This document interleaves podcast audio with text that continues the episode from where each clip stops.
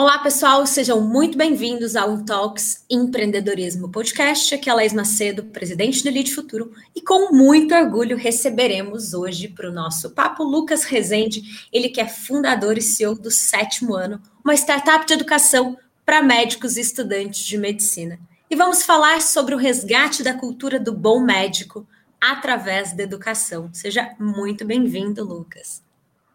Olá, pessoal. Olá, Laís. Eu que agradeço pelo convite, é um prazer estar aqui. É, sem delongas, vamos partir direto ao ponto. Pode mandar todas as perguntas que você quiser hoje, que a gente está aqui para responder tudo que vocês queiram saber. Sou presidente do Lead Futuro, uma plataforma de networking, já conhecida por vocês que têm acompanhado a nossa trilha de conteúdo desse empreendedorismo raiz, vida real, que é o que propõe ser o Intalks Empreendedorismo, ao levar para vocês conteúdo de qualidade, conteúdo baseado não só na inspiração, mas no aprendizado. E o aprendizado o quê? A partir dos erros, dos acertos, do desafio e desse DNA do bom e velho empreendedor que é o DNA da coragem, da ousadia, de, da disrupção, de encarar o novo, de encarar o incerto e ali prosperar e transformar o mercado. E hoje eu estou muito animada, como sempre, estou muito animada, porque tem sido né, sempre uma grande aula estar aqui. Me sinto muito privilegiada pela oportunidade de ouvir e aprender com tanta gente bacana, com tantos líderes inspiradores que eu tenho muito respeito e admiração, que tem passado aqui pela história do Intalks Empreendedorismo. Já passamos por diversos setores e hoje o papo promete, porque é hora da gente reunir dois setores que são pilares essenciais na transformação social e econômica do nosso país, ao falarmos de saúde e de educação. Hoje, quatro médicos estão transformando aí num potencial de uma transformação cada vez maior, numa grande escala, ao interagirem, prepararem os médicos que estão, assim, os estudantes que estão chegando aí no mercado com um projeto chamado Sétimo Ano. Acho que ampliação aí do horizonte da formação médica com as soft skills, com tudo aquilo que a gente sabe que, que o mercado demanda, independente da área de atuação que o profissional que está chegando agora vai se instalar.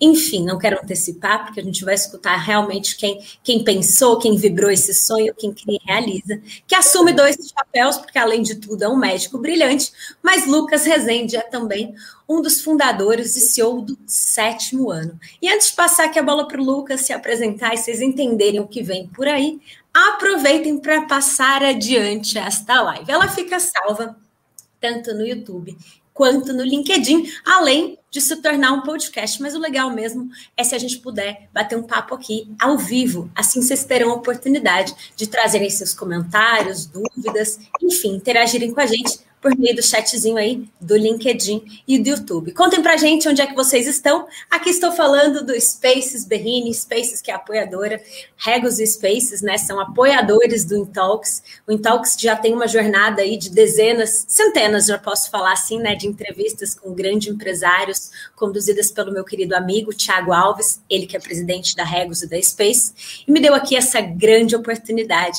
de liderar a bandeira de empreendedorismo junto ao Lead Futuro. Apresentação feita, eu não quero mais tomar tempo não, isso é verdade, porque eu quero escutar. Lucas Rezende, seja muito bem-vindo, obrigada pela oportunidade de te ouvir, de compartilhar um pouco dessa história e de ceder um pouco desse tempo, que eu sei o quanto ele é concorrido e apertado com essa jornada dupla aí. Seja bem-vindo, Lucas. Bom dia, pessoal. Bom dia, Laís. Eu que agradeço pelo convite. É um prazer estar aqui no, participando desse, desse bate-papo com vocês, trazendo um pouquinho é, da minha experiência na frente do pouco tempo do sétimo ano, mas que está sendo uma experiência realmente muito intensa. E eu que tenho a agradecer, é um prazer muito grande estar participando desse, desse podcast, dessa live. E eu estou aqui para ser bombardeado de perguntas. Pode, pode começar, vamos direto ao assunto. Está aqui para contribuir mesmo. Vamos lá. Poxa, então vamos começar, porque a gente adora quando já nos dão aqui esta margem de mandem perguntas, porque perguntas eu tenho inúmeras. Mas me conta uma coisa: como é que surgiu o sétimo ano? Então, o sétimo ano é. A história dele não é linear, né? Eu vou tentar trazer uma coisa linear, mas que dentro do empreendedorismo a gente não tem nada muito linear, então pode ser que fique um pouco meio, meio confuso. Mas assim, o sétimo ano é uma. Ela surgiu é, como sendo a faculdade de medicina ela tem seis anos, né? e a gente surgiu como o sétimo ano da faculdade para ensinar tudo aquilo que a faculdade não ensina, né? A gente sabe que hoje em dia é, o profissional, seja ele médico, seja qualquer profissional, ele sai inseguro para o mercado de trabalho, né? A faculdade fornece conhecimentos técnicos, é, muitas vezes de forma meio diferente, né? Tem faculdades que fornecem um conhecimento técnico um pouco melhor, outras faculdades que fornecem um conhecimento técnico um pouco melhor, mas a gente sabe que o conhecimento técnico ele está muito aquém do necessário para você conseguir ter uma carreira de sucesso e fornecer o melhor serviço. Né? Então, nós somos quatro médicos, né? Somos quatro baianos que fomos para São Paulo. Então, assim, como é que é, só para quem não é médico, que tá para entender aqui, a gente faz seis anos de faculdade, depois de seis anos de faculdade, a gente é médico. Só que você não vai no médico, você vai num cardiologista, você vai num, num reumatologista, no ginecologista, e para você virar esse, esse especialista, você tem que fazer de três a cinco anos de residência. E é um novo processo seletivo, é um processo seletivo ainda mais concorrido. Então a gente saiu, você faz uma prova no final do sexto ano para você passar, é um como se fosse um concurso público. E os quatro fizeram para ir para São Paulo, para a USP. Então nós éramos quatro amigos, né? Ficamos mais amigos ainda ao longo do tempo. E a gente fez é, residência na USP. No último ano, que foi ano passado, com a pandemia, a gente teve um pouco mais de tempo livre assim para, é, digamos, dar um zoom out da, da medicina e começamos a consumir muito conteúdo digital. E a gente viu que tinha um gap na, no, no meio digital da parte médica que trouxesse esse algo a mais, né? Porque o que é que a gente via na nossa rotina? Eu, pelo menos, como eu era quando eu estava na faculdade, eu achava que bastava ser bom tecnicamente, né? Eu achava que seria bom tecnicamente. E quando eu cheguei na USP, eu tinha 24 colegas que nem eu na minha residência, era todo mundo muito bom. Então, assim, não era, não é a parte técnica, né? Então, eu comecei, a gente começou a ver que os profissionais que eles tinham um destaque, que ele tinha uma, uma forma melhor de lidar, que ele conseguia ter o seu consultório particular, que ele era mais feliz na família, o que é que essas pessoas tinham, né? E a gente começou a perceber que tinha algo muito a mais que não era ensinado na faculdade e que nós quatro tínhamos cada uma dessas coisas, né? E a gente resolveu trazer, fundar o sétimo ano justamente para trazer essas coisas que a faculdade é, não ensinava. E o que é que é isso que a gente tanto fala? Então, assim, a gente sabe que as, as people skills, né, soft skills, então, liderança, que é o que você fala aqui bastante, networking, você desenvolver sua oratória, você desenvolver seu carisma, sua empatia, tudo isso é treinável, né? Por mais que a faculdade não ensine, existem métodos de você aprender tudo isso, né? Existem formas de você aprender. A parte de administração, então todo médico recebe pessoa jurídica, né? Hoje em dia o médico ele não é contratado CLT, só que nenhum médico sabe como abrir uma pessoa jurídica, como recebe, então ele não tem nada sobre remuneração. Ele tem que escolher uma especialidade, ele não sabe o que é que escolher nessa especialidade, não sabe, ele vai liderar uma equipe numa parada cardiorrespiratória, ele vai dar um plantão no primeiro dia que ele se forma. Se tiver uma parada cardiorrespiratória, que é comum nos plantões, ele vai liderar a equipe de enfermeiro, a equipe de técnico, ele vai ter que liberar, liderar uma mini equipe. E ele não está preparado para lidar com isso, né? Então, assim, a, é, eu pensava e os estudantes pensam também, e os médicos recém-formados, que basta você saber o conteúdo técnico. Enquanto que, para você realmente fornecer um serviço de qualidade para o seu cliente, que pode ser a sua mãe, pode ser o seu filho, pode ser um colega seu, vai ter muito a mais. O conhecimento técnico, ele é apenas, nessa, ele é apenas necessário, mas está muito longe de ser suficiente para qualquer profissão, eu acho. Então, é, a gente juntou quatro amigos que tem, tem um pouco, cada um, ninguém é perfeito, né? Cada um tinha um, um pouco dessas qualidades e a gente resolveu começar a ensinar. Né? Então a gente começou no Instagram, a gente não tinha uma visão assim empreendedora que o negócio ia dar tão certo como deu. A gente começou com, com o Instagram e a gente dava uma aula semanal gratuita. Né? Essa aula era ao vivo e gratuita e a gente ia salvando essas aulas. E começou a ter muita demanda das pessoas quererem assistir essas aulas. E aí a gente montou uma comunidade, né? Foi o nosso primeiro produto que a gente meio que criou a comunidade de médicos que tem esse perfil completo ou que querem ter isso, né?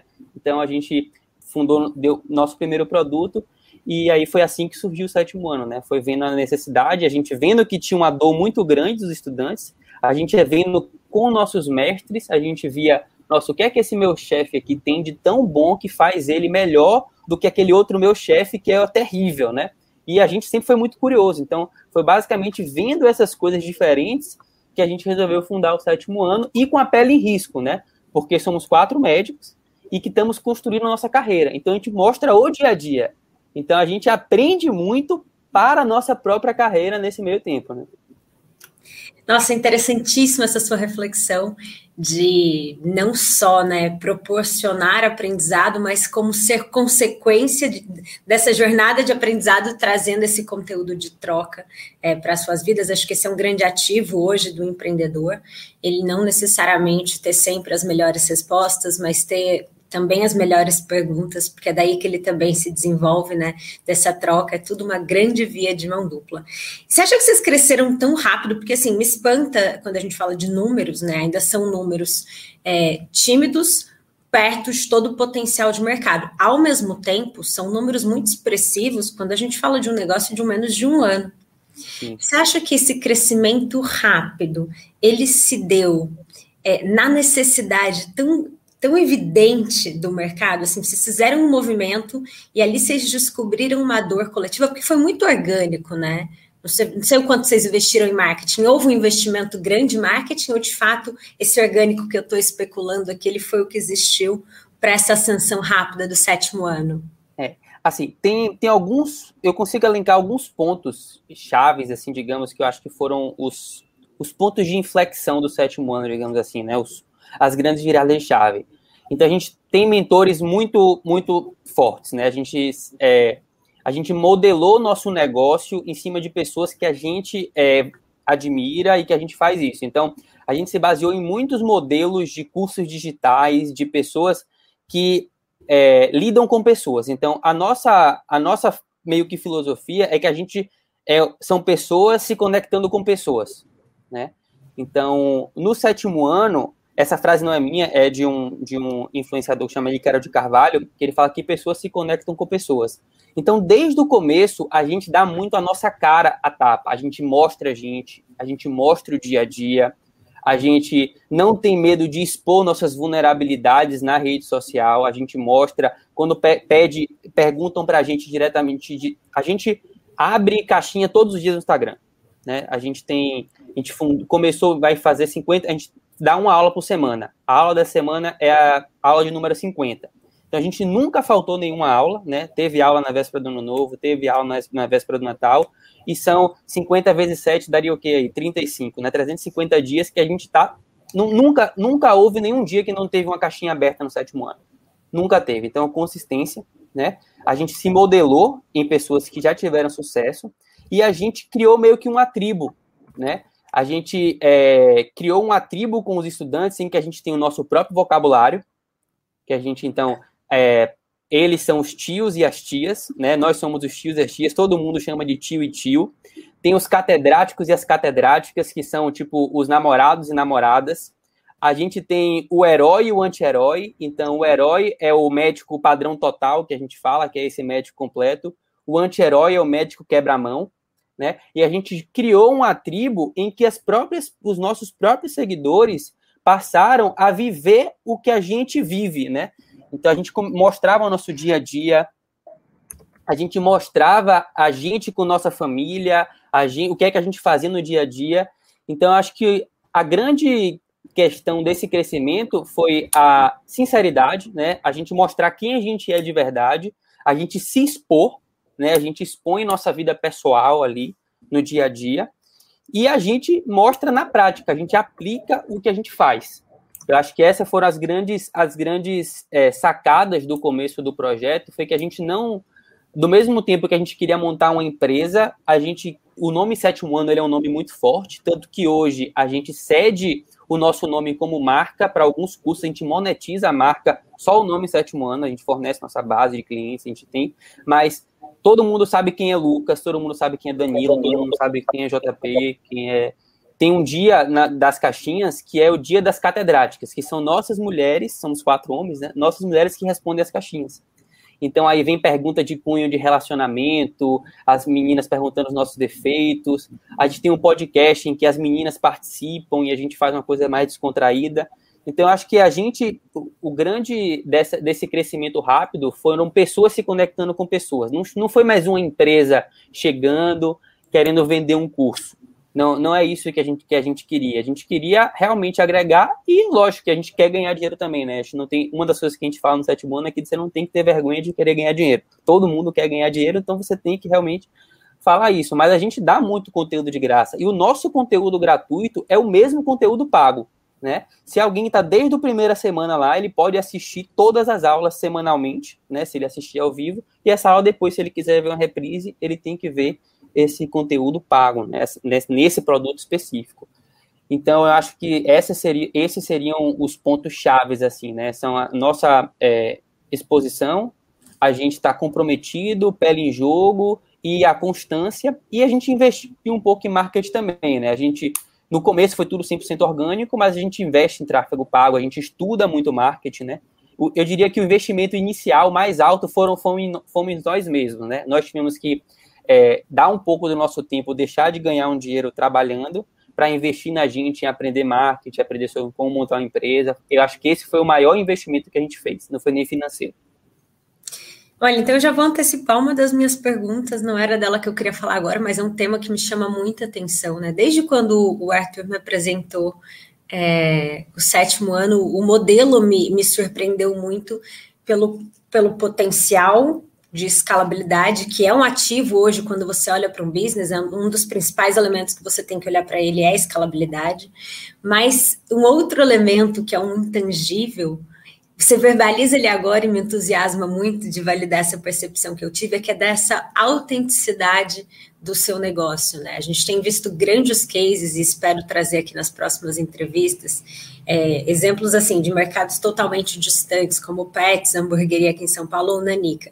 Trago eles para voltar para a essência da autenticidade, do DNA, e aí algo muito valioso que valida esses negócios é quando a gente personifica no CPF, porque o CPF ele vem com a vulnerabilidade, ele vem com essa autenticidade, ele vem com a vida real que é tão escassa nesse mundo da glamorização, nesse mundo da fórmula de sucesso e de receitas de prosperidade absoluta, no qual se você não, não executa, você não faz parte dessa jornada de tanto sucesso do empreendedor brasileiro, onde falha, ela, enfim, não, não entra na pauta. Então, acho realmente muito bacana. E aí eu queria voltar para uma, uma pergunta, antecipar uma pergunta que é: a rotina médica, ela é, sem dúvidas, entre todas as profissões, uma das que mais demanda não só de energia, mas também de tempo. Sim. Então, quando eu olhei quatro médicos empreendendo, porque na minha cabeça era assim, eram alguns médicos, mas também alguns executivos que estavam ali focando integralmente no projeto. E não, quando eu vi, eram quatro médicos, grande, grandes referências nas suas áreas de atuação, ou seja, com uma demanda de trabalho imensa, e focando ali numa rotina de disciplina de produção de conteúdo no Instagram, com potencial de comunicação absurda pela recorrência e qualidade do conteúdo que ali vocês disseminam. Lucas, como é que é essa troca de chapéu aqui? Como é que você está gerindo seu tempo? Como é que foi isso para você? É, desde a faculdade, é, a gente tinha umas ligas acadêmicas, né? O que, é que eram as ligas? Eram grupos de estudantes que eles se reuniam sobre um orientador para fazer reuniões semanais sobre um tema. Por exemplo, digamos, ah, vamos fazer uma liga para estudar ginecologia. Então tinha uma reunião semanal e era como se fosse uma mini empresa ali, que você organizava a aula, você dava aula, etc. Então, desses quatro sócios, três é, eu, eu conheci, nenhum deles é do mesmo da mesma turma, né? A gente se conhecia dentro dessas ligas. Três eram da mesma liga. E a gente tinha uma filosofia nessa liga que era assim: se você quer pedir para alguém fazer alguma coisa, peça para a pessoa mais ocupada, né? Porque normalmente é quem consegue fazer mais coisa. A gente confunde às vezes essa, essa questão dessa pessoa, não, vou pedir para quem tem menos trabalho, para quem tem menos isso, menos aquilo. Então, os, os quatro é, muita gente fala assim, nossa, mas vocês pegaram quatro sócios médicos, né? Assim, você não tem nenhum cara de TI na sua empresa, você não tem nenhum cara de, de tal coisa. Não, a gente não tem mesmo, né, nisso daí não. Mas a gente tem quatro pessoas que são 100% que a gente comprometidas com o negócio, né? Que são pessoas que a gente confia e que não tem medo de trabalho, né? Então, assim, tem dois que são, tem três que são cirurgiões. Então, se um tá na cirurgia, não é porque, ah, não, é tal dia fulano de fulano. Não, se ele tá na cirurgia não posso, eu vou assumir o dia dele e vou tocar aquele negócio, né? Vou te dizer que é fácil? Não, não é, mas eu acho assim, é, é difícil, é, é, trabalhoso, não tem como te dizer qual, como fazer. É uma questão de você saber que a responsabilidade é sua, você assumiu essa responsabilidade. Ninguém falou para mim, ó, você é obrigado a tocar o sétimo ano, você é obrigado a ser a ser médico, você é obrigado a trabalhar. Não, foi tudo eu que escolhi, né? Se foi eu que escolhi, eu que vou ter que fazer mesmo. Então, é, vem muito essa questão da gente conseguir assumir vários papéis, é mais da questão da personalidade de cada um, né? Que a gente lida bem com. Eu sou uma pessoa que sempre que sempre lido melhor, produzo melhor quando eu estou sobrecarregado. Né? Para mim fica mais fácil de, de trabalhar. Eu gosto de trabalhar com muitas coisas ao mesmo tempo. Quando eu estou com muito tempo livre, eu acabo não produzindo tanto quanto de forma tão afetiva quando eu tenho mais coisas. Então, eu lido bem com esse tipo de trabalho, isso eu me conheci desde o começo da faculdade. Então, realmente não tem, não sou tão organizado assim, mas é, é uma questão de que eu gosto de trabalhar assim, no 220 o tempo inteiro, resolvendo várias coisas. Eu consigo estar aqui falando com você, parar, responder minha mulher, vou chegar de tarde hoje, vou pro meu, vou trabalhar lá, posso responder uma coisa aqui e continuar da, da, dando conta do que eu tenho para fazer lá. Então, acho que isso é uma coisa mais de, de personalidade mesmo e de aptidão para o trabalho. Eu diria, não tem uma, uma regra é, para você, como você fazer isso. Prioridades, né? Disciplina, é. prioridade. Quem quer dar um jeito, quem não quer uma desculpa, e de fato é, concordo com vocês. Óbvio, né? Algumas renúncias elas vêm junto com essa decisão de uma jornada dupla, mas estou é, totalmente de acordo aí que vem numa questão de quanto mais coisas a gente tem para fazer, mais a gente se organiza. Mas é isso, né? Vocês estão liderando um projeto que vocês acreditam, vocês sabem que ele precisa de vocês. E até algo que me faz refletir. Quando vocês criaram o projeto, foi algo assim, genuíno, de poxa, eureka aqui, vamos passar isso adiante? Ou ali já teve esse tipo empreendedor de falar, gente, isso aqui pode ser um negócio. Vamos trilhar isso aqui no modelo de business, vamos olhar para monetizar. Qual, qual foi a visão naquele D0? Então, assim, como é que foi, né? Como é que foi assim a história no dia a dia? Eu tinha mais, eu sempre quis empreender, eu sempre quis ter meu negócio, né? Isso aí, isso aí era uma coisa que eu falava para todo mundo. Eu falava, não, eu vou ter meu negócio, eu quero ser médico, mas eu quero ser dono, é, eu posso não, não sei quando, mas em algum momento eu vou ser dono, eu vou ser dono. Isso, isso eu nunca tinha vergonha de falar para as pessoas. Tanto que essa oportunidade do sétimo ano surgiu para mim é, por causa disso. Então, como é que foi? Né? A gente. É, a ideia original foi de Danilo e da, da esposa dele, né? Que são, que são médicos. Então, eu tava. Eu sempre fui conhecido entre os meus colegas por ser aquele cara que estava mais de empreendedorismo, mais de negócios, de investimento. É, e começou com isso. Danilo é, é, neurocirurgião. E aí ele terminou, são cinco anos de neurocirurgia. Ele terminou o quinto ano em março, quando estourou a pandemia. Então ele acabou que ele não teve o volume de trabalho que ele queria, porque em março parou tudo, né? Então, assim, até para médico não especialista, acabou. Ninguém queria fazer cirurgia, ninguém ia no consultório. E aí ele começou a consumir muito conteúdo digital, né? Ver e ver que tinha, tinha apenas um, uma pessoa que falava dessas, dessas coisas que a gente fala, mas que não tinha uma autoridade forte, né? Todo médico, o sonho dele é entrar na USP, né? Todo médico, ele sonha em fazer residência na USP, porque é o maior estado da América Latina, é onde estão os, os, as melhores cabeças do país, as pessoas que produzem ciência, que produzem conteúdo. Do ponto de vista técnico, é a maior vitrine que você pode ter, é estar na USP. Ele falou, velho, assim, a gente tem aqui, é, quatro, eu tenho aqui 25 amigos, nós viemos em 25 baianos, na, na época que a gente veio, a gente tem aqui 25 amigos, e que a gente não, não cada um com a qualidade que não, e não tem como mostrar isso. Aí ele viu que tinha essa, esse gap grande que queria ajudar. Então ele chamou é, Davi, que ele, era um, ele é produtor, ele é um cientista, né? Ele é o cara que produz ciência, é o cara que escreve artigo, o cara que sabe da estatística, e nem todo estudante precisa aprender e todo médico precisa pelo menos saber consumir ciência. Isso ficou mais evidente ainda com essa história dessa pandemia, todo mundo viu a importância de ciência o que é que não é.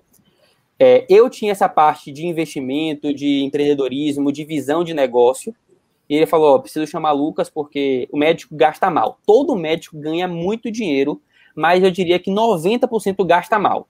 Tem uma amiga minha que é gerente de um banco, ela fala, Lucas, o que o banco mais gosta é de médico, porque todo médico faz, pega cheque especial, parcela a fatura de cartão e ele ganha bem, e o médico não tem a mínima ideia sobre educação financeira, de nada, de, de poupar, ele acha que a vida é plantão, plantão, plantão. E teve um outro sócio, que é João Pedro, que ele já teve uma experiência como professor de uma startup de educação, e tinha saído. Aí falou, não, são esses quatro. E aí a gente fez uma reunião para montar e aí, nessa reunião, eu fiz meio que aquela, aquelas oficinas com cada um. Eu sentei os quatro para a gente alinhar o que, é que a gente queria. Não, o que é que você quer? Não, eu quero ganhar dinheiro porque eu, não, eu quero poder exercer a medicina que eu sempre quis. Eu não quero depender de plantão. Era essa a nossa ideia no começo. Realmente era ganhar dinheiro. E até, até, as pessoas fantasiam esse propósito. Não, é meu propósito é que eu quero ajudar. Não, no começo a gente queria montar um negócio para ganhar dinheiro. Só que a gente não sabia o tamanho do impacto que a gente ia ter na vida das pessoas. A gente não sabia que as pessoas iam, iam ter uma correspondência tão grande. A gente começou com a ideia de montar um Instagram e montar um curso e pronto. Não foi, ah, vamos montar uma startup de educação digital. Não, não foi isso.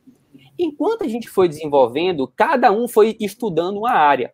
Então, o Danilo foi estudando muito a parte de marketing. Danilo, digamos assim, é aquele cara mais carismático, né? Aquele cara que todo mundo gosta, que senta numa mesa, todo mundo dá risada, todo mundo gosta dele, aquele cara que tem um carisma, que tem habilidades com as pessoas muito grande, que dá o sermão na galera, aquele cara meio ogro, que todo mundo gosta, né?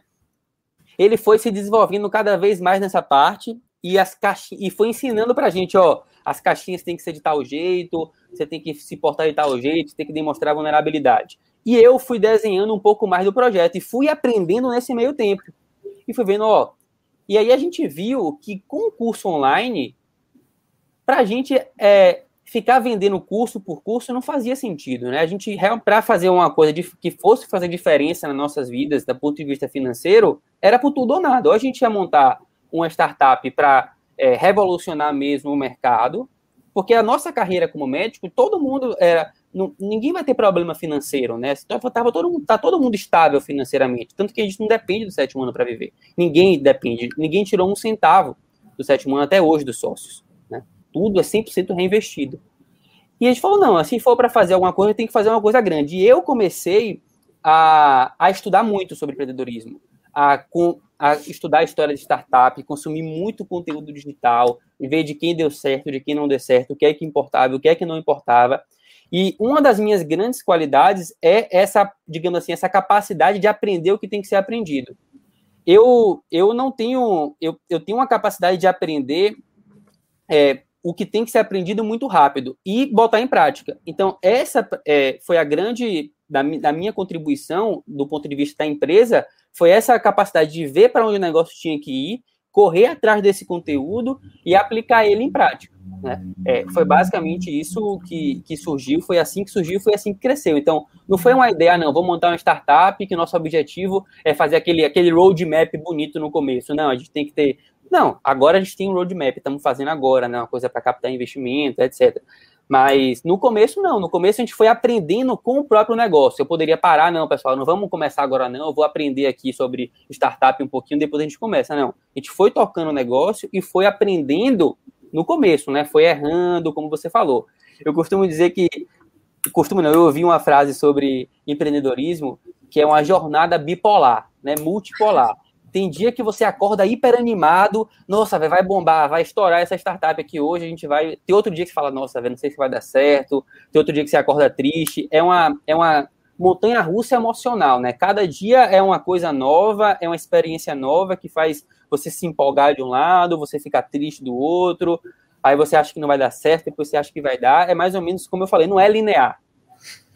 Exatamente, adoro essa reflexão, porque às vezes, né, quando me perguntam ah, queria cursos, queria saber o que é prioridade de conteúdo para consumir aqui agora. Eu falo, olha, é improvável que eu vou te dizer, mas investe em autoconhecimento, trabalha sua inteligência emocional, porque é uma vida de caixinha de surpresas, é uma vida fora do controle, é uma rotina assim, como virginiana, né? Sofro, porque se tem uma coisa que nessa vida eu não consigo ter rotina, porque a gente está o tempo todo é sendo confrontado com tomadas de decisão, com mudar o curso da história. E eu acho que é esse perfil fluido que o empreendedor tem de se adaptar às adversidades que determina parte da sua prosperidade aqui. E, poxa, é, para mim vocês representam esse empreendedor vida real no qual me refiro. Eu acredito muito pouco, eu sei até que eu falo muito em primeira pessoa aqui no meu no, no Talks, porque vem muito das minhas crenças de não ser uma pessoa que acredita em num BP bonito, né? Você faz aquele business plan, valida ele, ele por ano, se apaixona na ideia, vai para o mercado, se apega, pouca flexibilidade de adaptação pela crença e paixão que você aplicou naquele negócio que você colocou tanta energia, tempo, dinheiro. Então, assim, eu não acredito nessa jornada muito glamurosa, eu acredito numa jornada como a de vocês, que eu até digo, gente, vai ter que trocar o pneu do carro com ele andando. E tá aí, a maravilha. Gente, é, a gente fala, a gente tem muita caixinha, o pessoal é, ficou na moda esse negócio de propósito, né? E hum. nosso, nosso público é um, são os moleques de 18 anos que estão no começo da faculdade, ou então o cara que está terminando a faculdade com 23, 25 anos, não sabe o que fazer. E aí vem aquelas conversas, nossa, mas qual que é seu, qual que é, não sei qual que é meu propósito, eu preciso ser feliz, é, eu preciso arrumar alguma coisa que vai me fazer feliz, não sei o quê. E o que é que a gente percebeu com a gente mesmo, né? Cara, assim, o, como é que é essa história de propósito para a gente no sétimo ano? Isso é um consenso. Primeiro, você trabalha, você faz sua obrigação. Durante o seu trabalho, aí você vai descobrir qual que é o seu propósito, né? E eu acho que no sétimo ano foi exatamente assim. A gente começou, vai não, assim, a gente vai trabalhar. Vamos trabalhar aqui todo dia, todo mundo vai ter que fazer as coisas. E no começo do processo, a gente, discutiu, a gente descobriu qual, qual que era o nosso papel, né? Então, assim, se você me pergunta assim, Lucas, hoje, se você. É, se dinheiro não fosse uma motivação na sua vida, sei lá, você tem 500 milhões de reais, não faz diferença nenhuma. Eu continuaria fazendo a mesma coisa que eu estou fazendo no sétimo ano hoje, entendeu? Talvez eu não, não continuasse trabalhando no meu trabalho como médico, não porque eu não gosto de trabalho como médico, mas não porque, porque as condições desse trabalho não é, o, não é a melhor possível para mim, entendeu? A forma como é feita. Mas no sétimo ano, os quatro falam assim, não, cara, assim, hoje se não dependesse, se eu não tivesse monetizando nada, ganhando zero de dinheiro, eu continuaria fazendo minha caixinha aqui, porque e esse eu não sabia que era isso, eu não sabia, mas eu só pude descobrir que o, o propósito do que eu gostava de fazer era isso quando eu me predispus a trabalhar e conhecer isso. Mas as pessoas querem antecipar, elas querem ter o trabalho dos sonhos, querem ter o trabalho que elas acordem felizes todos os dias, que elas não acordem cansadas, que elas durmam, é, que elas cheguem embaixo de um travesseiro e durmam instantaneamente sem nenhuma preocupação. Isso que é fuga da realidade, né? É, é isso que eu, que eu vejo que está meio disto, distoante, né? A gente brinca que, ah, isso é brincadeira, né? Que que tem a brincadeira da Xuxa, né? Que a Xuxa fala, tudo pode ser, basta acreditar que vai ser. E aí todo mundo acha que basta acreditar que vai ser, que vai surgir de uma hora para outra o seu propósito e que você vai conseguir ter a profissão dos seus sonhos, né? E vai ser 100% feliz, 100% realizado na sua profissão. E muitas vezes não, às vezes você vai trabalhar com um emprego ok, que é como a maioria das pessoas fazem, né? Você vai trabalhar, vai lá cumprir o seu papel bem feito, porque você escolheu estar tá ali, vai chegar em casa e vai ter a sua remuneração e vai fazer bem feito e vai fazer o que você gosta depois. Nem sempre você vai conseguir trabalhar com o que você ama.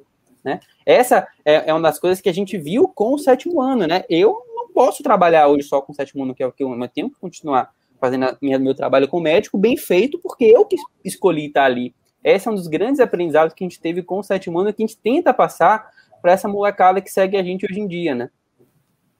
Com certeza, meu Deus, quantas perguntas eu tenho. Só acho que eu vou te encontrar pessoalmente essa semana. Você prepara que se, se, essa meia hora que ela não se multiplicar para eu discutir com o que eu quero, eu vou ter muitas é. perguntas pessoalmente. Não, eu estou adorando aqui as interações das pessoas, até a Tati está aqui, calma. E é essa a maravilha desse ambiente empresarial. A Tati, ela lidera uma empresa de máquinas agrícolas. Olha a distância do universo que vocês estão. Mas vocês estão no lugar comum, que é um ambiente empresarial, que é numa jornada empreendedora. Ela até comenta que ideia incrível do sétimo ano. Médicos são super bons tecnicamente, mas às vezes faltam as soft skills e as habilidades de empreendedorismo, né? Você validou isso aí no seu discurso. Gosto muito do seu tom realista, é, Lucas, ao falar de negócio. Eu sempre pergunto assim, quando estou discutindo business com alguém, eu falo: olha, ganhou na Mega Sena amanhã, eu te encontro no teu escritório, eu te encontro no aeroporto. É, isso determina muito a, a, crença que você tem no negócio. A gente não vai amar o que a gente faz todos os dias. Eu não amo lead futuro todos os dias. Eu tenho vontade de desistir. Mas no final das contas, a minha equação ela é positiva quando eu olho para a coragem, quando eu olho para o que me motiva e para o meu propósito. E tá tudo bem. Né? É isso que eu digo, sem ilusão. O, o, a vida real tá aí. E aí você fala hoje assim: ah, você hoje né, não tem todo o seu tempo para se dedicar ao sétimo ano. Mas olhando para o futuro.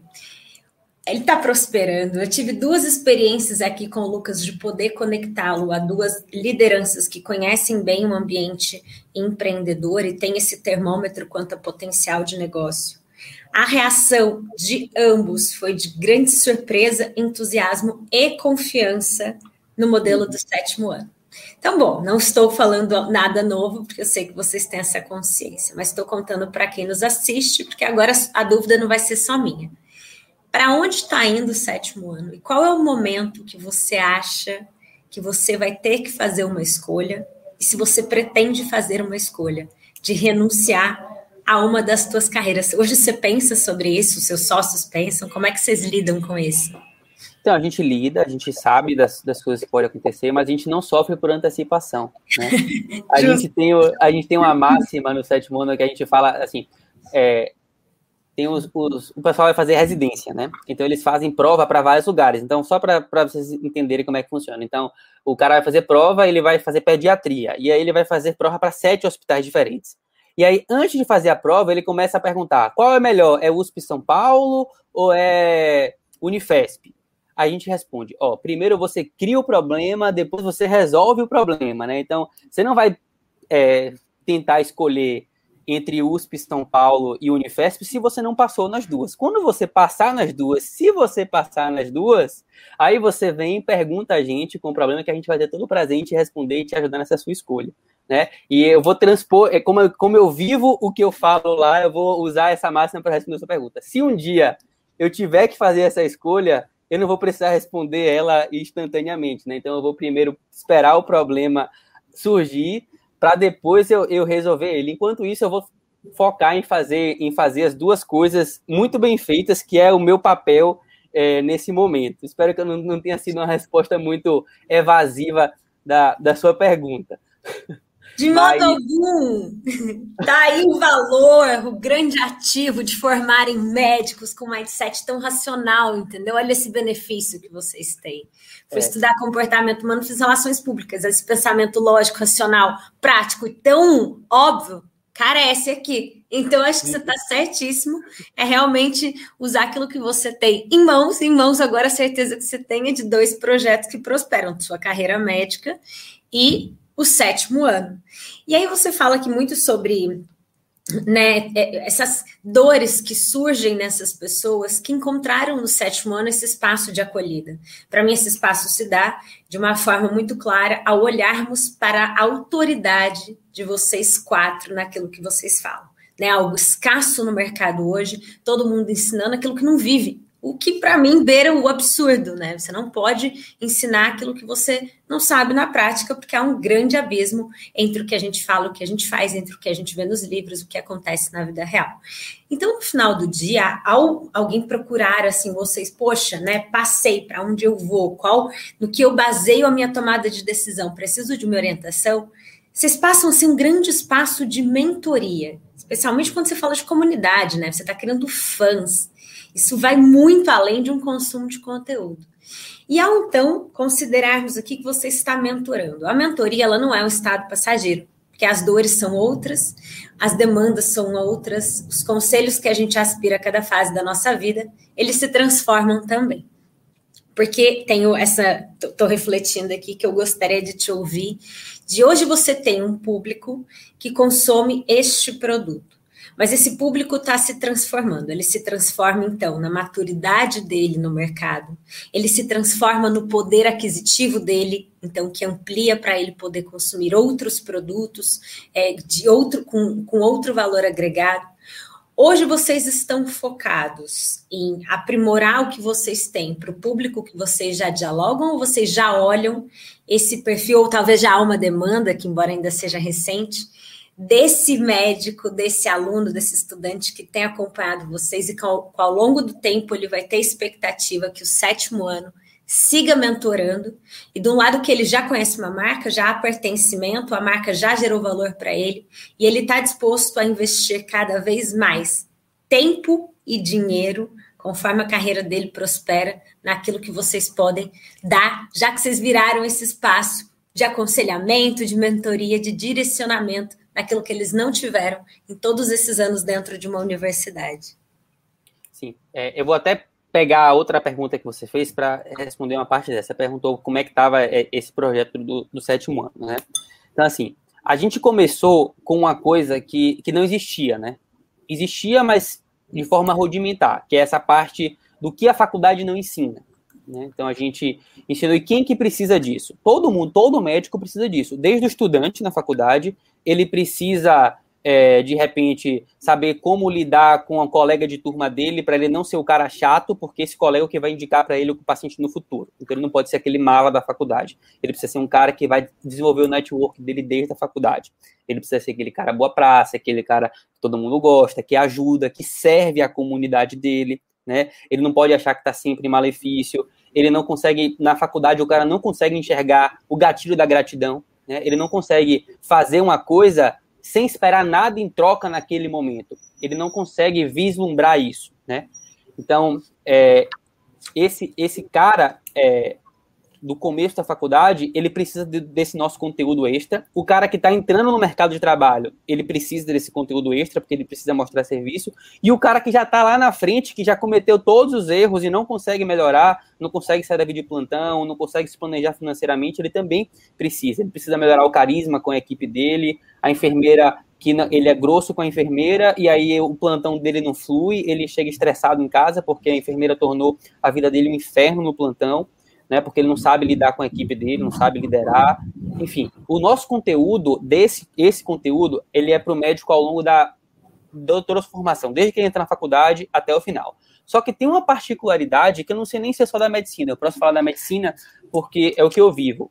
Normalmente você não compra um curso de alguém que é mais novo que você, digamos assim, né? Você tende a olhar, falar, nossa, que legal mas eu não vou dar meu dinheiro para esse moleque, né? Tipo assim, você não vai pagar uma coisa para esse cara. Então a gente já sabia dessa barreira e a gente resolveu não focar nesse pessoal. A gente tem aluno que é mais velho que a gente, tem, mas é a minoria. O nosso público principal hoje, ele é o, o estudante e o médico assim formado realmente, porque eles têm a gente como o que eles querem ser né? Como você falou, eles têm a gente como fã. A gente tem fãs hoje em dia. Né? A gente tem pessoas que compram o nosso produto e querem estar com a gente o tempo inteiro. E isso é um ativo que a gente precifica. No nosso pitch, que a gente está desenvolvendo agora o pitch deck, a gente já fala que a gente imagine, a gente coloca o qual é a remuneração médica, média do médio, do, a remuneração média do médico, e que ele vai ter a gente como ídolo até o final.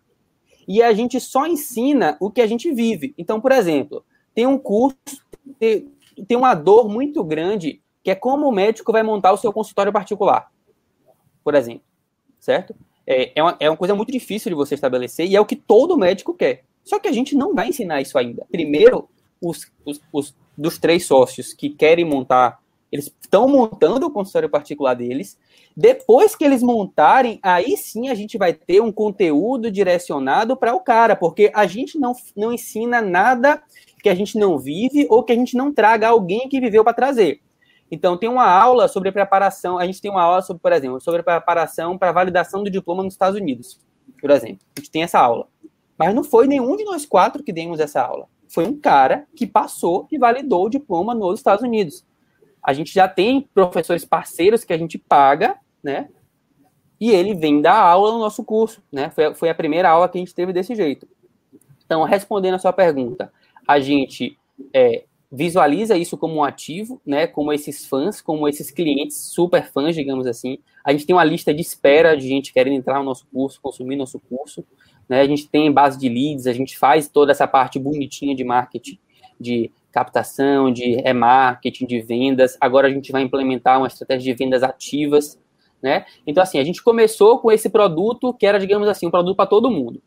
E tem um mercado que é o mercado que é o mais aquecido de hoje em dia, que é o que tem a maior concorrência, que é o de preparação para residência, né? Esse mercado de preparação para residência, no começo a gente não ia fazer, mas agora a gente vai fazer. A gente vai lançar agora em julho o nosso curso preparatório para residência, né? Que o que, é que a gente fez? A gente contratou cinco professores da própria USP, a gente viu qual que é o melhor método de estudo. A gente fez uma pesquisa, então a gente como é que as como é que a gente passou na USP, como é que as pessoas passam? É fazendo questão. Como é que é a prova da USP? Ah, a prova da USP é feita por profissionais da, de dentro da USP. Então a gente contratou pessoas, fizemos um banco de questões, estamos desenvolvendo nossa própria plataforma de desenvolvimento com é, checkout próprio, com equipe de TI para dar suporte, tudo isso do nosso bolso, a gente pagando. E agora a gente vai entrar nesse mercado também.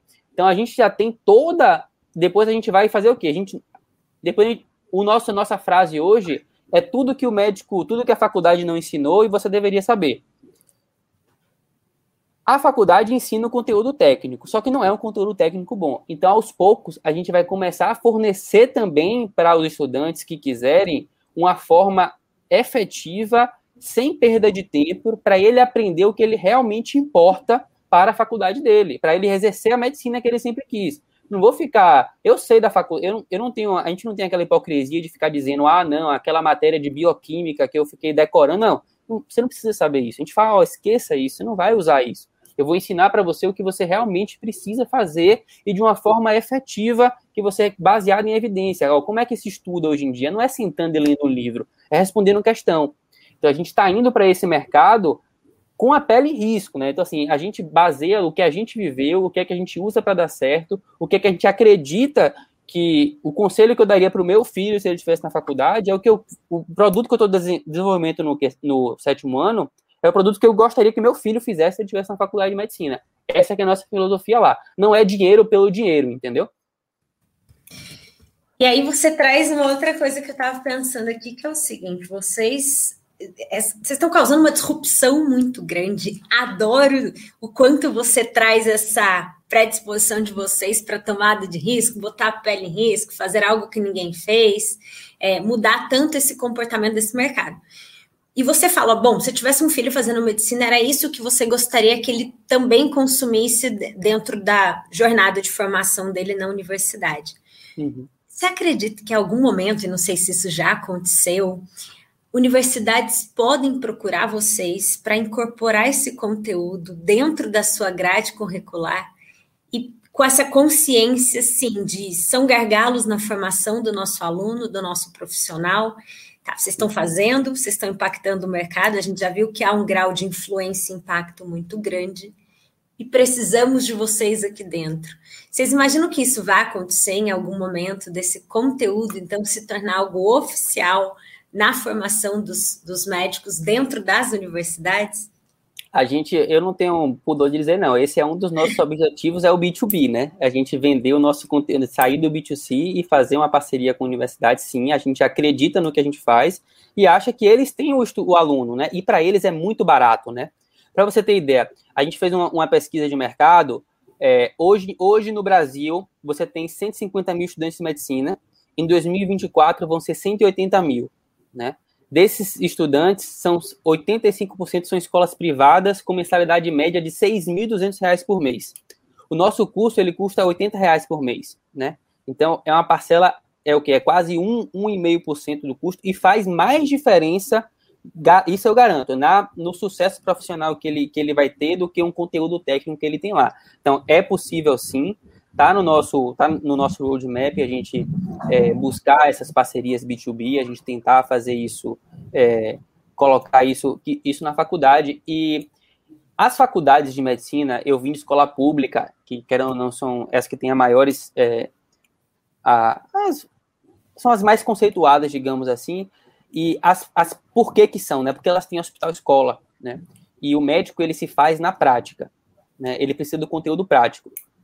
Só que tem uma. É, eu, eu assisti uma aula esses dias que tinha uma, uma um meme que era assim, né? Era um macaco com um peixe na mão. Aí ele via ele como é que era? Ele via um aquário e ele ia lá e via o peixe dentro do aquário. E aí ele ia lá desesperado e puxava o peixe do aquário porque ele achava que o peixe ia morrer afogado, né? E aí o peixe morre. Então, na medicina, a gente não pode se dar o luxo de não saber a parte técnica, né? Porque você está ligando com a vida da pessoa. Você não pode ser um ignorante do ponto de vista médico, né? Você não pode, naquele momento que você. O conhecimento técnico dentro da medicina ele é muito importante. Muito mesmo. Né? Porque se você não. Se o macaco não sabe que o peixe nada, ele vai querer salvar o peixe. Né? E isso pode acontecer no mesmo dia. Se você não sabe que você precisa fazer tal coisa em determinado momento, é a vida de alguém. Então, é, as faculdades, muitas faculdades hoje em dia, elas não se preocupam com o produto que está saindo de lá. Elas fornecem o diploma, mas o, não importa a qualidade de qual que é o produto do estudante que está saindo dali, né? E esse estudante é que vai, é, vai tratar o meu pai, vai tratar a minha mãe, vai tratar o meu filho, e eu quero que ele seja bom. Então, eu tenho, eu acho que realmente você resgatar a cultura do bom médico que a gente fala, você precisa de soft skills, né? Você precisa de, de, de é, empatia, de desenvolvimento pessoal, de capacidade de liderança, de network, de finanças, mas a parte técnica, ela é fundamental, não pode ser menosprezada. E hoje em dia, eu lembro quando eu estava no começo da faculdade, teve um professor que falou assim para mim, eu nunca esqueci isso. Ele falou assim: se a faculdade de medicina fosse uma fábrica de carros, talvez ela não comprasse o próprio carro que saísse dela. Né, porque eles muitas vezes não estão preocupados com a qualidade do que está saindo dali. E a gente está. Né? A gente está. O nosso compromisso, a nossa, a nossa preocupação é que realmente o cara melhore né? Eu quero que ele saia. Eu, eu falo assim, a gente quer agregar valor. Eu quero que quem está assistindo essa live aqui hoje saia do ponto A para um ponto B, que ele saiba tem alguma coisa agregada, nova. Né? Eu espero que você tenha aprendido alguma coisa hoje, que você saia uma pessoa melhor. E todo mundo consegue fazer alguma coisa, e a, nosso compromisso é com isso, né? Então a gente tem essa filosofia de. A gente sabe que muitas da faculdade não consegue realmente é, ter as pessoas é, que, que realmente na, ao longo dos seis anos, ter as pessoas necessárias para fazer, fazer isso com essa mentalidade, porque é uma deficiência. É uma deficiência realmente da própria formação. Então, como é que você vai ter um cara para explicar que o médico tem que se importar com quanto ele ganha, para ele não aceitar um plantão nas piores condições? Porque se ele não sabe quanto que ele precisa ganhar por mês, quanto se ele não tem uma reserva de emergência, ele tem que se submeter a um plantão ruim, que ele não tem as condições mínimas para fazer um, um para oferecer para o paciente. E aí ele se submete a condições necessárias porque ele, porque ele precisa daquele dinheiro, porque ele não tem uma reserva, ele não consegue. Então, assim, a gente entende que a formação do bom médico é, é necessário que ele saiba lidar com dinheiro, é necessário que ele saiba negociar o valor do plantão dele, que ele consiga conversar, que ele tenha técnica de negociação com o chefe dele, né, que ele seja bem remunerado, que ele tenha condições de brigar por condições de trabalho. Então, tudo isso para a gente é importante. A gente realmente acredita nisso. E a gente pretende entrar na parte técnica para mostrar, para fornecer o que ele realmente precisa. Porque tem muita coisa que você perde tempo na faculdade que você não precisa. Mas o, você não vai conseguir lá mudar o MEC, a matriz curricular. Mas você pode fornecer por fora, ó, cara, tem isso daqui, com esses quatro caras que chegaram onde você quer chegar. Você confia neles? Tá aqui, você confia em Lucas. Confia em mim, me dê um voto de confiança aqui. Veja, assine, experimente, veja se você gosta. Né? É, é, é isso que a gente quer trazer para o sétimo ano. Esse que é nosso objetivo. Então, compreendo, hein? Mas aí me traz, me vem uma reflexão contrária.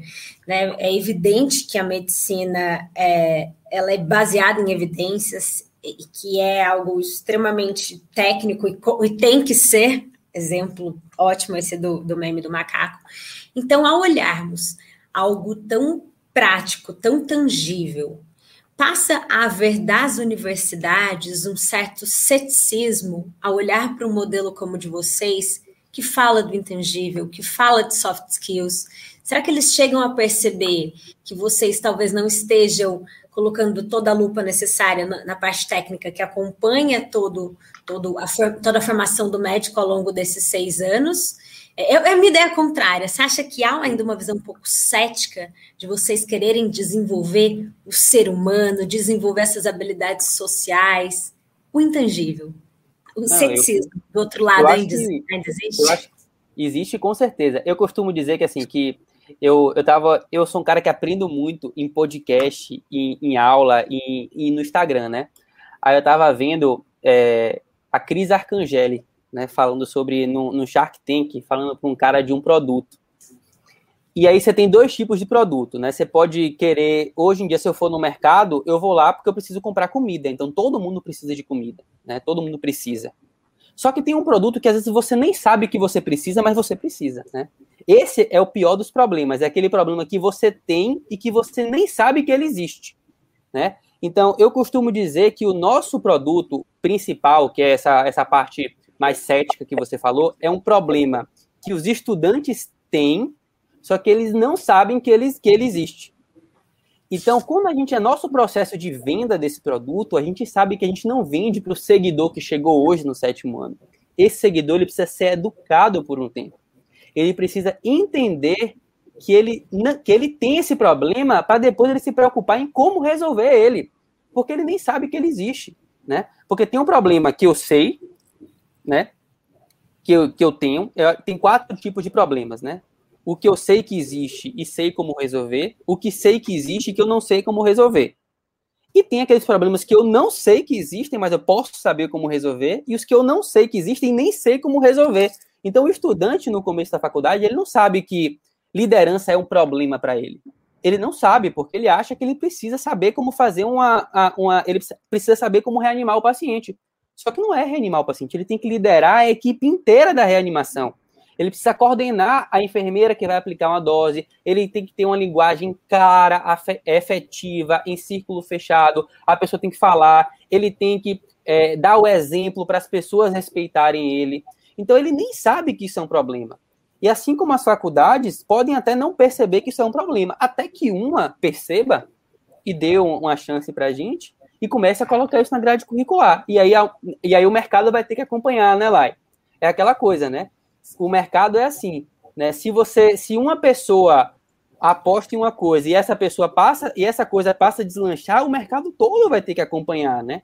Então, é, eu acho que, que é cético, eu acho que nas universidades públicas isso não, não vai acontecer, né? Infelizmente, isso não, não vai chegar, porque eles não têm verba, eles não têm autonomia para fazer isso, e é uma grande oportunidade para as, as universidades privadas é, de se diferenciarem, né? Lógico que nada vai é, superar a parte prática, né? Isso a gente define desde o começo. A gente fala para os nossos estudantes que eles têm que ir para o prático, eles têm que buscar estágio, mesmo estágios informais, que eles têm que aprender na prática.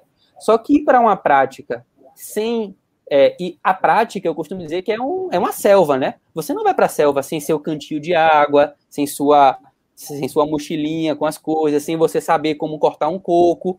E é isso que a gente vai mostrando, ó, vá para a selva, mas eu vou te dar aqui seu cantiozinho de água, eu vou te dar uma faca amolada para você falar, eu vou te ensinar como lidar com o tigre, quando vier as formigas eu vou te mostrar como você lidar com elas. É isso que a gente vai fazendo, entendeu? A gente prepara o cara para ele ir para essa selva e, e baseado no que a gente viveu e no que a gente observou que os nossos chefes de sucesso tiveram. Oh, incrível, incrível essa consciência desse caminho que vocês encurtam. E, e interessante ver que assim o, o diagnóstico da demanda, a capacidade da oferta, mas tem que dar um passo atrás no mercado e contar para essa demanda, para esse público-alvo de que ele precisa do, precisa do que vocês vendem. É, quando você fala que consome podcast, consome conteúdo, seu DNA empreendedor, para mim é algo, e de um lugar muito leigo falando isso, mas bastante atípico, né? Convivendo com o Arthur, eu vejo que ele é muito fora da caixinha e vejo isso em você, mas também só em vocês. Ontem, domingo, conversei muito com um primo se formando na USP, agora médico, e para mim ele é o extrato daquele médico que vive na bolha. É, ainda há um certo né, corporativismo muito muito grande, certo? Né? Eu acho que ele é bem expressivo da bolha médica, justamente por isso, né? Vocês têm uma formação técnica muito profunda, então vocês têm muito conhecimento. E talvez, eu não sei, quero ouvir de você, que o médico não tem essa consciência de que ele precisa aprender, de que ele precisa se inspirar. Porque a bagagem ele já tem, ele passa seis anos, a maior formação é a dele, que passa seis anos aprendendo diariamente algo novo na faculdade.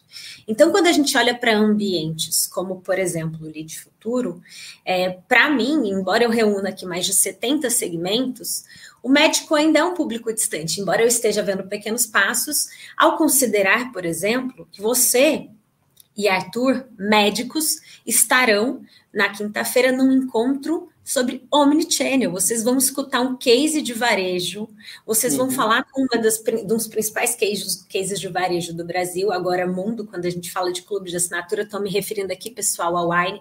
Mas olha, olha o que eu estou trazendo como referência, um conteúdo que dois médicos vão ceder seu tempo a partir do seu interesse de aprender algo muito improvável, escutar uma liderança que está ali num case absurdo, né, que é a Wine hoje no Brasil, falar de Omnichannel, então esse encontro de canais online, offline, enfim, olha essa pauta, o quanto distante do universo da saúde, universo médico ela está. Mas há um movimento, então, de interesse, estou usando exemplo aqui de dois médicos, o Arthur e o Lucas, que lá estarão.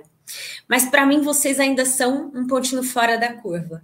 Eu ainda não vejo olha a minha primeira pessoa falando e pode confrontar e dizer que estou errada. Mas o médico predisposto a romper a bolha do seu nicho, do seu networking e consumir aprendizado a partir da experiência do outro, de outros segmentos, ampliar seu repertório, não necessariamente naquele artigo científico, naquela pauta técnica, mas na experiência do outro, na escuta, na troca com pessoas tão diferentes, mas que em comum têm essa maturidade corporativa, essa habilidade e desejo de troca. Como é que esse diagnóstico, eu acho que nem virei uma pergunta, virei, foi mais um comentário da minha parte, mas como você percebe isso? Esse comportamento do médico, ele existe? Ele está mudando ou não? Você acha que ainda é uma bolha que vai permanecer? O que, que falta para romper? E você acha que precisa romper? Você acha que os médicos precisam estar em outros ambientes de networking e debates? Então, é, essa é uma reflexão que eu já tive há, há muito tempo e eu tive foi uma, uma, um conflito que eu tive comigo mesmo, né? Qual que é o problema do médico? E isso começa desde a faculdade o médico está sempre atrasado, atrasado em conteúdo. Então, assim, ele não consegue dar conta de tudo que ele tem para ler da parte técnica. Ele é sobrecarregado, o cara chega para ele e fala assim, ó, toma aqui o livro de anatomia, bah, toma aqui um livro de fisiologia, e que é humanamente impossível você ler aquilo tudo. É impossível. Só que do mesmo jeito que é impossível você ler aquilo tudo, o seu professor te disse que você tem que ler, porque você vai salvar a vida de uma pessoa. Então o cara vive um conflito, porque ele não consegue ler tudo, porque ele não tem tempo, e aí ele o que, é que ele faz? Ele fica com peso na consciência e deixa de ler outras coisas. Deixa de ler sobre ficção, ele deixa de ler sobre é, autoajuda, sei lá o que for, sobre empreendedorismo, sobre network, sobre tudo. Ele deixa, porque ele tem um peso na consciência de que ele não dá conta do mínimo que ele deveria fazer para aquilo, aquela cena que eu falei do macaco é verdade. Só que é, esse conhecimento mínimo não é o detalhe do detalhe do detalhe, entendeu? É um conhecimento que essa diferenciação do que é que importa e o que é que não importa, você não tem. Porque o seu professor na faculdade, ele é um ultra especialista em fisiologia. Então você muitas vezes vai se espelhar no que ele sabe, mas você não precisa saber como ele sabe, né? Você não precisa saber disso. Então, essa questão do médico não se expor a, outro, a outros ambientes e a outros conteúdos que hoje, que antigamente era muito mais, na minha época não tinha essa facilidade de podcast, de, é, de vídeo, de aula, como tem hoje em dia na Instagram, ele não se expõe a isso. Ele não se expõe porque ele tem um peso na consciência de que ele está atrasado no resto. E aí forma uma bola de neve. Ele fica com peso na consciência ele não se expõe a outras coisas. E tem uma outra coisa que é o egoísmo, né? Nós somos muito egoístas. E eu falo egoísta, eu falo eu sou egoísta. Eu sou. Todo mundo é. O que é que é esse egoísmo que eu falo? É a gente só tende a fazer uma coisa quando a gente vê um benefício claro e evidente. né? Então eu vou pensar assim, nossa, vale a pena eu essa noite que eu tô cansado no meu plantão, eu ir lá para tomar um vinho? Porque é isso que vai fazer lá, né? Ele vai lá na wine para tomar um vinho. Ele fala: "Não, eu tô cansado, é melhor descansar e amanhã". E ele não consegue enxergar o que vai além. Então me pergun perguntam muito pra gente no sétimo ano essa coisa de vale a pena. Eu falo: "Cara, você não tem como saber se tudo vale a pena. Porque tem muitas situações que você não sabe o que é que ela vai te trazer até o futuro. Então, por exemplo, é, fazer preceptoria, que eu e Arthur fizemos. Vale a pena? Se você pensar no trabalho que você vai ter ao longo do ano, para o dinheiro que você recebe, não vale a pena.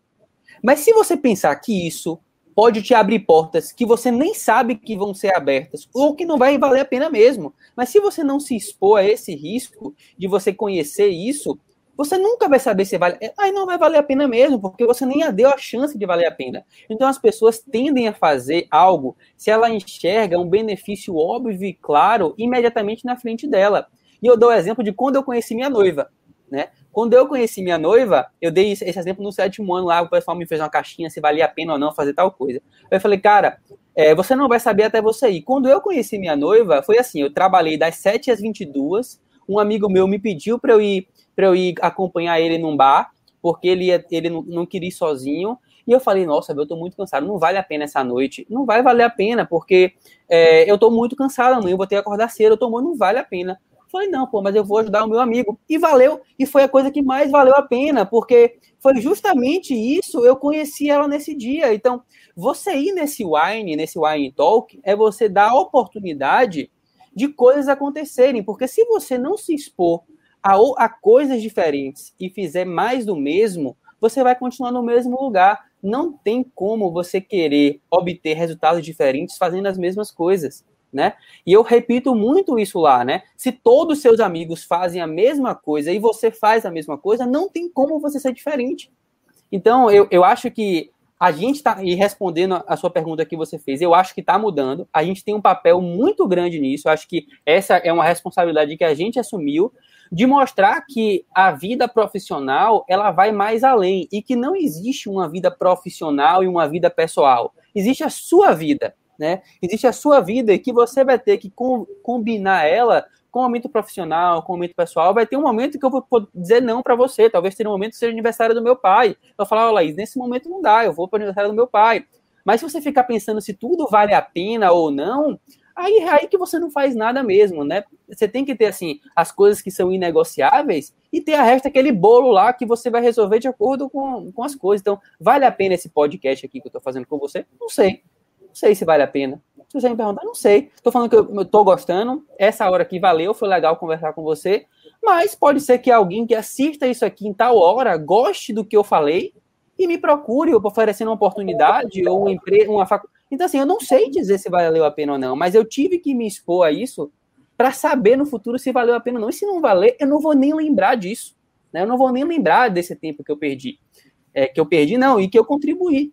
Então, eu acho que essa questão de valer a pena ou não está mudando, e eu, eu sou, eu acredito realmente que o médico vai conseguir sair não, não vai sair sempre da bolha, né? O médico sempre vai ser um pouco cético, vai ser aquele cara sisudo, aquele cara do técnico, mas eu acho que a gente está puxando esse, esse ecossistema mais para essa parte da, do, do, papo, do conversar, de conhecer pessoas novas, de interagir, de não ficar nessa mesquinhagem de vale a pena e não vale.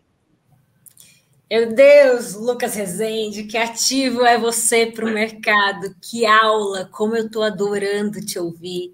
Eu entendo agora porque que o Arthur disse que a gente deveria se conhecer. E é engraçado quando a gente está nesse ecossistema empreendedor barra empresarial, porque eu não acredito que empreender é só portar um CNPJ, né? Mas também a atitude de empreender no, do CNPJ do outro. Mas é muito legal quando a gente se vê aqui e começa a se conectar a pares, a pessoas como você. Eu aprendi muito, eu me inspirei, eu abri muito a minha mente. É um setor que eu tenho me surpreendido muito. Arthur me deu uma aula ontem à noite e poder te escutar agora foi o que eu disse. Assim, eu estou ignorando que passamos o tempo. Eu sempre fico muito aqui rigorosa. Bateu uma hora, eu faço meu encerramento. Eu vi uma hora e dez e já estou assim, meu Deus, eu não acredito que o tempo passou tão rápido. Mas foi para mim uma verdadeira aula daquilo que eu acredito como força, potencial e DNA empreendedor. o DNA que transforma esse país. É, defendo o quanto a transformação, o desenvolvimento do Brasil está na mão da iniciativa privada e são discursos e práticas como a sua que validam essa minha visão e também aspiração. A gente viu aqui consistência, a gente viu uma humildade muito grande quando vocês falam sobre terem mentores, sobre terem referências em cases de sucesso. Isso para mim assim, esse espelhar no outro desde o de zero, buscar referência, buscar aquilo que deu certo, é algo que tem que fazer é parte da raiz empreendedora que é a humildade. E vocês também tangibilizam essa humildade, especialmente você aqui, né? Falei muito com a sua figura enquanto líder, enquanto fundador, ao falar de vulnerabilidade e tê-lo também como ativo, é, se expondo de verdade, ao vocês ali falarem, né, sempre de forma tão pessoal, criando fãs, mas também se expondo. Para mim é evidente o quanto de risco vocês correm, o quanto vocês desbravam aí esse mercado no qual vocês estão chegando assim, ele é mato, né? Estão chegando ali desbravando e botando uma bandeira que vai então dessa autenticidade que também se dá por exemplo, eu adorei essa referência num vocabulário próprio. Tudo isso leva o quê? A essa criação dessa comunidade, desse pertencimento, que é o grande futuro, daquilo que as pessoas querem entender por comunidade que é onde elas querem se relacionar. Essa visão ampla de empreendedorismo me encanta, me surpreende. Você trouxe uma frase aqui que foi marcante para mim, anotei, que é a capacidade de aprender o que tem que ser aprendido. E assim, Lucas, com muito, muita gratidão a uma hora e dez do seu tempo, muito carinho, respeito e admiração pela tua história eu agradeço por essa oportunidade. Não à toa, depois de conversar com o Pedro Weingartner e o Bruno Scolari, as pessoas que te conectamos, a reação deles foi de tanto entusiasmo e confiança, também respeito pelo que o sétimo ano está construindo. Então, desejo muito sucesso para vocês, que contem comigo como, como Lead Futuro, porque eu tenho muita confiança em tudo que vocês estão fazendo na transformação desse mercado. O mundo precisa de médicos e quanto mais humanos é, vocês forem, mais é, próspera será a nossa relação com a medicina, com a saúde. Nós vivemos uma crise sanitária que mudou com certeza o modo como nos relacionamos com a medicina, né? Tantas barreiras caíram, tantos muros também, então, dos dois lados, do médico, do paciente, a gente entende uma coisa só: são seres humanos. E que essa troca seja cada vez mais baseada, então, na essência daquilo que nos compõe, né? Somos, no final do dia, seres humanos dispostos a aprender, a trocar, a se acolher e a desenvolver juntos. Então, Lucas, obrigada de todo o coração por essa oportunidade. Parabéns pela tua história, pela tua trajetória que só está começando. Nossa, Lai, muito obrigado. Eu fico até sem palavras depois de ver você falar, né? Porque é tão bonito ver você falar. Um dia eu quero ter a oportunidade de entrevistar você no sétimo ano, né? Quem sabe uhum. ter essa oportunidade de, de, você dar um pouco dessa, dessa parte, porque realmente é muito bonito ver você falar. Eu fico tímido, normalmente não tenho essa dificuldade de falar, mas vendo você falar tão bem assim, chega a me dar um pouco de timidez. Eu que agradeço a oportunidade, realmente eu não vi o tempo passar. E realmente, é, não, uma hora foi, foi um ganho para mim estar aqui, né? A visibilidade, a oportunidade de falar. Eu acho assim, toda vez que eu falo do sétimo ano, eu aprendo mais do que é que o sétimo ano trouxe. Eu, eu às vezes eu, eu, eu, vou falar sobre o sétimo ano, eu pego as coisas, eu pego o pitch, eu pego as coisas para ver, eu falo assim, não, não tem como, eu, eu boto aqui do lado as aulas que a gente deu para vir, só que não, não dá, né? Eu não consigo pegar e é, sai na hora. Então, cada vez para mim é um aprendizado. Eu aprendo com a minha empresa todos os dias, né? Eu cresço com ela, eu aprendo. E hoje foi um dia que, além, espero de ter agregado para vocês, né? De agregado algo, eu, eu, assim, essa oportunidade me agregou, né? Eu estou saindo daqui hoje uma pessoa melhor do que quem eu entrei. E eu quero não tenho nem palavras para agradecer, dizer que eu estou à disposição de todo mundo. A gente sempre no Sétimo Mundo, a gente tem essa questão de se as pessoas mandam perguntas, até no direct a gente responde todo mundo, então aqui não é diferente, eu estou à disposição para ajudar quem quem quiser, quem quiser entrar em contato no perfil do Sétimo Mundo, no meu perfil pessoal, eu estou 100% à disposição para ajudar e para aprender também com vocês. Então, muito obrigado, Laís, pela oportunidade, muito obrigado à galera do Intox, da Regos, da Levels, enfim, eu não tenho palavras para agradecer e de gratidão por esse momento tão especial. Pessoal, Que aula! Eu avisei que o conteúdo ia ser bom, hein? Lucas, obrigada pela oportunidade, por tanto conteúdo, inspiração.